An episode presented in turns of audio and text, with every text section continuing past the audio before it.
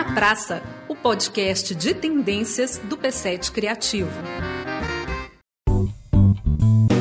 Sandra Kogut é cineasta, documentarista premiada e está em Tiradentes com um filme que é uma ficção. Muito bem-vinda, Sandra. Muito obrigada. Muito feliz de estar aqui. Essa ficção, você estava contando pra gente que ela traz um tanto de verdade. Parece que a gente vê uma tendência dessa busca da verdade, numa linguagem muito próxima de histórias reais. É isso mesmo? Olha, eu acho que o real, o efeito do real, ele ganhou valor nos últimos anos, assim, ele está cada vez valendo mais, porque primeiro que as ferramentas se democratizaram, né? Hoje em dia todo mundo tem um microfone, tem uma câmera, tem uma vitrine, tem uma plateia. O mundo está mais barulhento, está todo mundo se colocando publicamente, coisa que antigamente era restrita a menos pessoas. Então isso fez com que todo mundo tivesse uma espécie de face pública pública. Todo mundo está narrando a sua história, todo mundo tem um personagem, uma persona. Todo mundo está ficcionalizando a própria história. Exatamente, todo mundo se tornou o seu personagem e todo mundo pode agora ficcionalizar muito mais. Não que isso não acontecesse antigamente, mas agora as ferramentas estão aí, são mais poderosas e mais acessíveis. Isso fez, acho que duas coisas. Fez, por um lado, todos os anônimos, em quem antes as pessoas não prestassem tanta atenção, agora ganharam visibilidade passou a ser uma ideia de que qualquer pessoa é interessante. Isso é uma ideia que sempre existiu para quem faz documentário. Quando você faz uhum. documentário, uhum. você pensa isso, você fala qualquer pessoa é interessante, se eu olhar para ela direito, se eu der esse tempo de olhar e tal. Então isso passou a acontecer, mas também passou a acontecer que a gente vive cada vez mais imerso em ficção. Então acho que esses dois fenômenos fizeram com que o real ganhasse um valor assim, além do que ele já tinha, né? Agora para mim, por exemplo, você falou, ah, o seu filme é documentário ou ficção, né? O meu filme oficialmente é uma ficção, mas eu sempre trabalho nessa fronteira entre o documentário e a ficção. Primeiro, eu acho que talvez a ideia que mais me atrai é que não seja importante no final você saber o que é documentário, o que é ficção, porque cada filme é uma construção, seja ele documentário ou ficção. E cada filme tem que ter a verdade dele interna, a verdade daquele filme. Você tem que acreditar naquilo quando você está vendo o filme. Isso vale tanto para documentário quanto para ficção. O que muda são as intensidades. Mas eu gosto de trabalhar de um jeito onde os códigos não estão tão claros, entendeu? Então, por exemplo, esse filme O Três Verões. A protagonista é a Regina Casé. A Regina Casé é uma atriz com quem eu já trabalho há, sei lá, 30 anos eu fiz um curta com ela em 95, a gente fez televisão, fez teatro. E uma das coisas que eu gosto muito com ela é que muitas vezes você não sabe direito se ela está atuando, se ela não está atuando. Então não é à toa que eu gosto tanto de trabalhar com ela. Isso é um negócio que me traz muita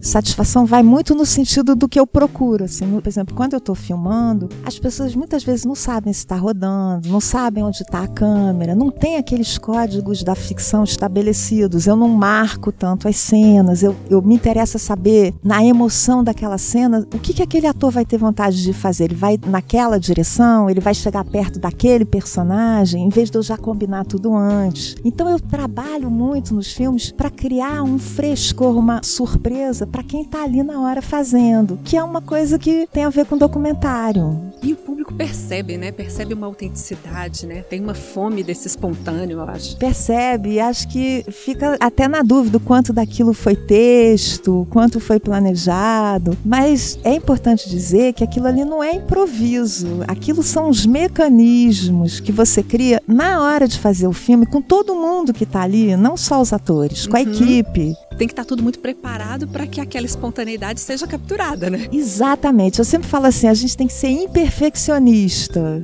a gente tem que preparar muito, trabalhar muito para na hora acontecer um negócio que a gente não tinha pensado, mas a gente está tão preparado que a gente pode jogar tudo fora e ver aquilo ali e usar. Que também não basta ver, tem que poder usar, uhum. né? Porque o real ele é quase um, um, uma miragem um pouco, né? A gente almeja aquele real, ao mesmo tempo ninguém tem a chave dessa porta alerta que você tem são mecanismos que te permitem se aproximar daquilo. E acho que um dos mecanismos, para mim, é essa ideia do trabalho invisível. Você trabalha muito para parecer, na hora, que aquilo aconteceu.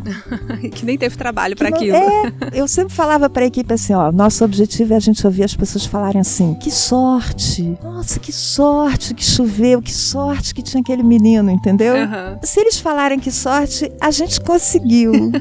Entendi. E isso como mercado, essa vontade do espontâneo, do autêntico, né? A gente vê assim, ó, mercado de literatura hoje tem uma demanda maior por não ficção. Já não se faz mais a publicidade de produto. Sempre agora quer se contar uma história que envolva aquele produto, uma história real. Então, assim, isso como tendência da gente virou também produto de mercado. O real, ele também se tornou um produto, né? Eu acho que tem algumas coisas. A primeira é o seguinte, está muito puxado fazer ficção, porque a realidade está dando de mil na ficção, assim. Quando você olha as notícias, quando você lê os jornais, você fala, gente, parece que eu estou vivendo uma distopia, uma ficção científica. Então, perto da realidade, a ficção está muito sem graça, entendeu? Então, isso acho que tem que se levar em conta, né?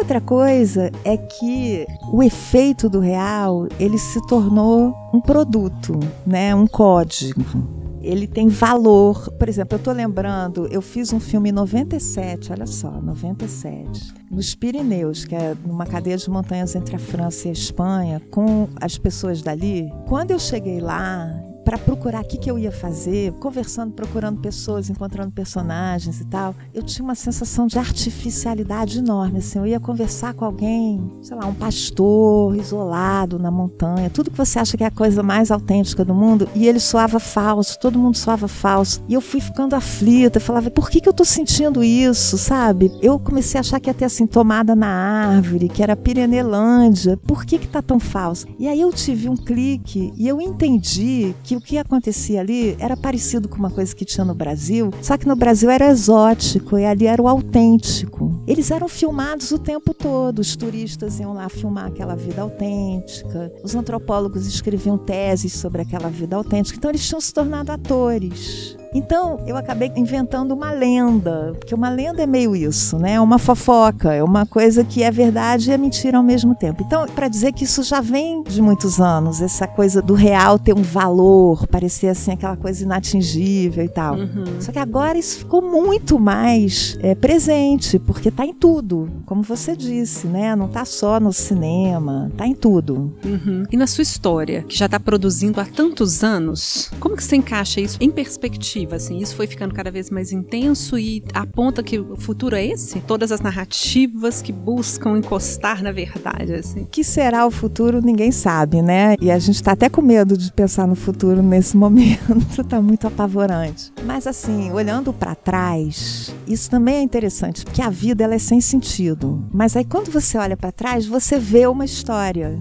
e aquilo cria uma coerência que quando você está vivendo a sua vida não existe. A mesma coisa é o trabalho, assim. Quando você está fazendo os teus trabalhos, cada trabalho novo, você fala assim, nossa, esse trabalho não tem nada a ver com o outro que eu acabei de fazer. Você fica até meio pensando, por que, que eu quero fazer isso agora e tal. Com a distância, você dá aquele passinho para trás, aí você vê uma coerência em tudo que você foi fazendo ao longo dos anos. Esse assunto do que, que é ficção, do que, que é verdade, é o assunto que eu fui tratando ao longo dos anos, assim, dos jeitos mais diferentes. Quando eu comecei, eu fazia umas cabines que eu convidava as pessoas a entrar. Isso foi antes do digital, assim. A pessoa ficava sozinha numa caixa preta com uma câmera, depois uma outra ia numa caixa preta com uma poltrona. Isso virou quase uma estética, assim, que foi copiada, né?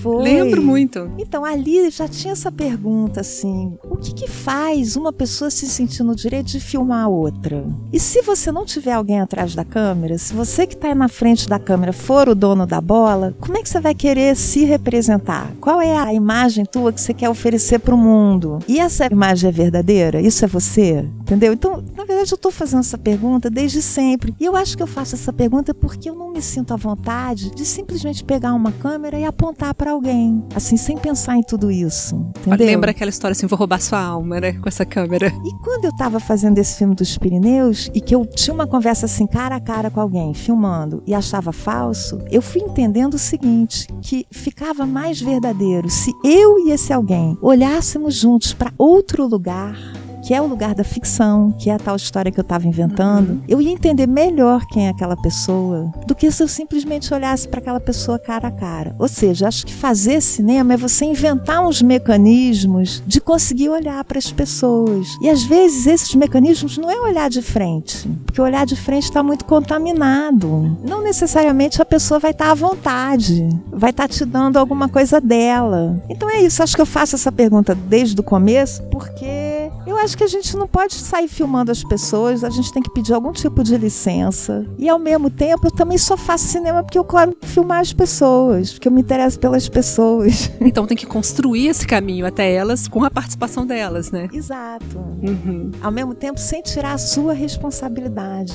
Porque quando você faz um negócio e você bota o teu nome embaixo, não é vaidade, ou pelo menos não é só vaidade, é responsabilidade. Você está dizendo assim, ó, eu fulano, nessa data, vi esse assunto desse jeito. Isso não é nada além disso. Não é uma verdade absoluta. A gente está falando de verdade. É a verdade desse filme, desse projeto. Nesse momento, pode ser que eu mesma, daqui a cinco anos, veja isso de outro jeito. Isso também é muito importante. Quando a gente faz alguma coisa, faz um filme, filma alguém, a gente tem uma responsabilidade de uma visão. Um olhar é isso, é uma visão de alguém sobre alguém ou alguma coisa, né? Bonito isso. Sandra, e o documentário? Como é que você situa o documentário aí nessa, nesse percurso histórico e na perspectiva de futuro? Ele está ganhando mais espaço? Parece que sim, né? O documentário foi alçado, assim, a um lugar mais nobre, digamos assim, até porque o interesse é muito maior. Enfim, tem tantos assuntos importantes e tal. Uma coisa que eu acho, quando a gente fala de documentário, muito importante lembrar é o seguinte: a gente está vivendo tempos muito virulentos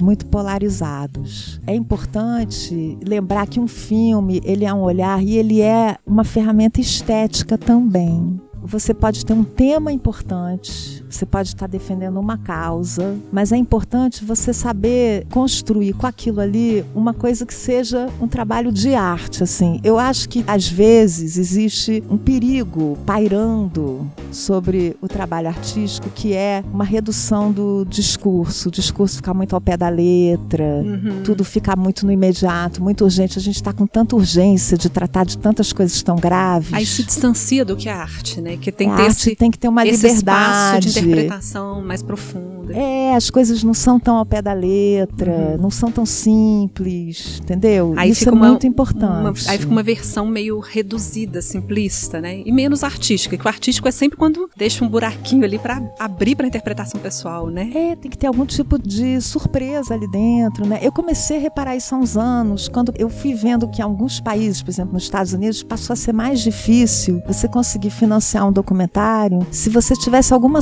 zona cinza no seu filme, assim. Ele se você não estivesse claramente defendendo alguma causa. E isso é perigoso, entendeu? É importante que as pessoas tenham essa liberdade na construção artística. É quase que perder a dimensão artística do documentário, né? É, Ele virar uma tá narrativa falando muito do documentário, fechadinha, né? Mas isso pode estar acontecendo em muitas outras formas de expressão artística, né? Não é só no documentário. Mas como o documentário lida com algum tipo de real, acho que é um exemplo muito concreto disso que a gente está falando. Tá bom, Sandra, muito obrigada pelo papo. Imagina, eu que agradeço. Esse foi o Tá na Praça, o podcast de tendências do P7 Criativo. Lei de Incentivo à Cultura, BNDES, Secretaria Especial da Cultura, Ministério da Cidadania e Governo Federal.